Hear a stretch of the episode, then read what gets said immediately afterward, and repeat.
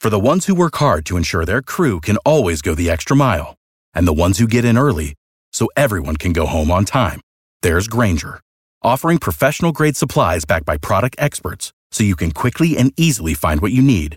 Plus, you can count on access to a committed team ready to go the extra mile for you. Call, clickgranger.com, or just stop by. Granger, for the ones who get it done. B98.5, 80s, 90s, and now. Uh, talking about politics is not fun. Talking about politics with a seven year old, well, that is fun. That's why I grab my daughter every day after school, and uh, you know we, we we hit we hit up the hot topics of the day. It's carpool commentary with Avery. All right, Shug, how was school today? Good. Uh, I wanted to talk some politics with you.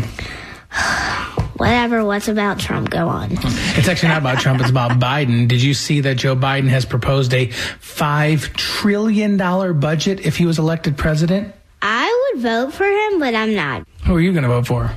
Tr. Oh, I didn't know you were uh, Republican. I didn't know you're conservative. Daddy, you're Republican, by the way. Uh, that's not confirmed. Whatever. Uh, let's not get too deep here.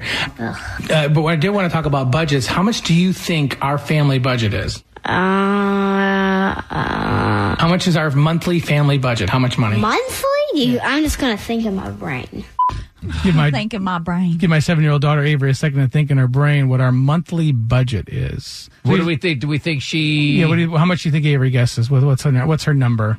Think she can uh, a like thousand dollars? thousand? Yeah, I was going to say 5000 Okay, hundred and three hundred and three $3? one dollars. hundred three dollars a month.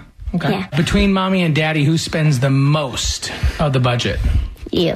What are you talking about? Every time on your phone, when it pops up, it says, "Pay April's car. Pay PJ's car."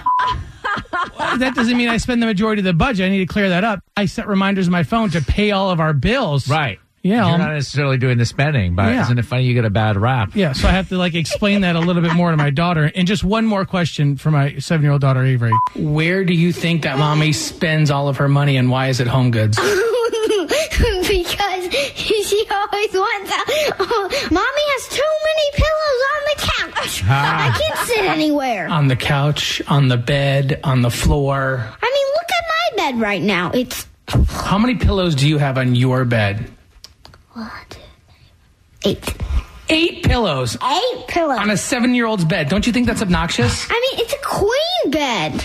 It's still. I mean, It's out of control. All right, I love you. let me talk. Okay, bye. Queen bed for a uh, seven year old. Yeah, Trump supporter, huh? Must be nice. Have a great day.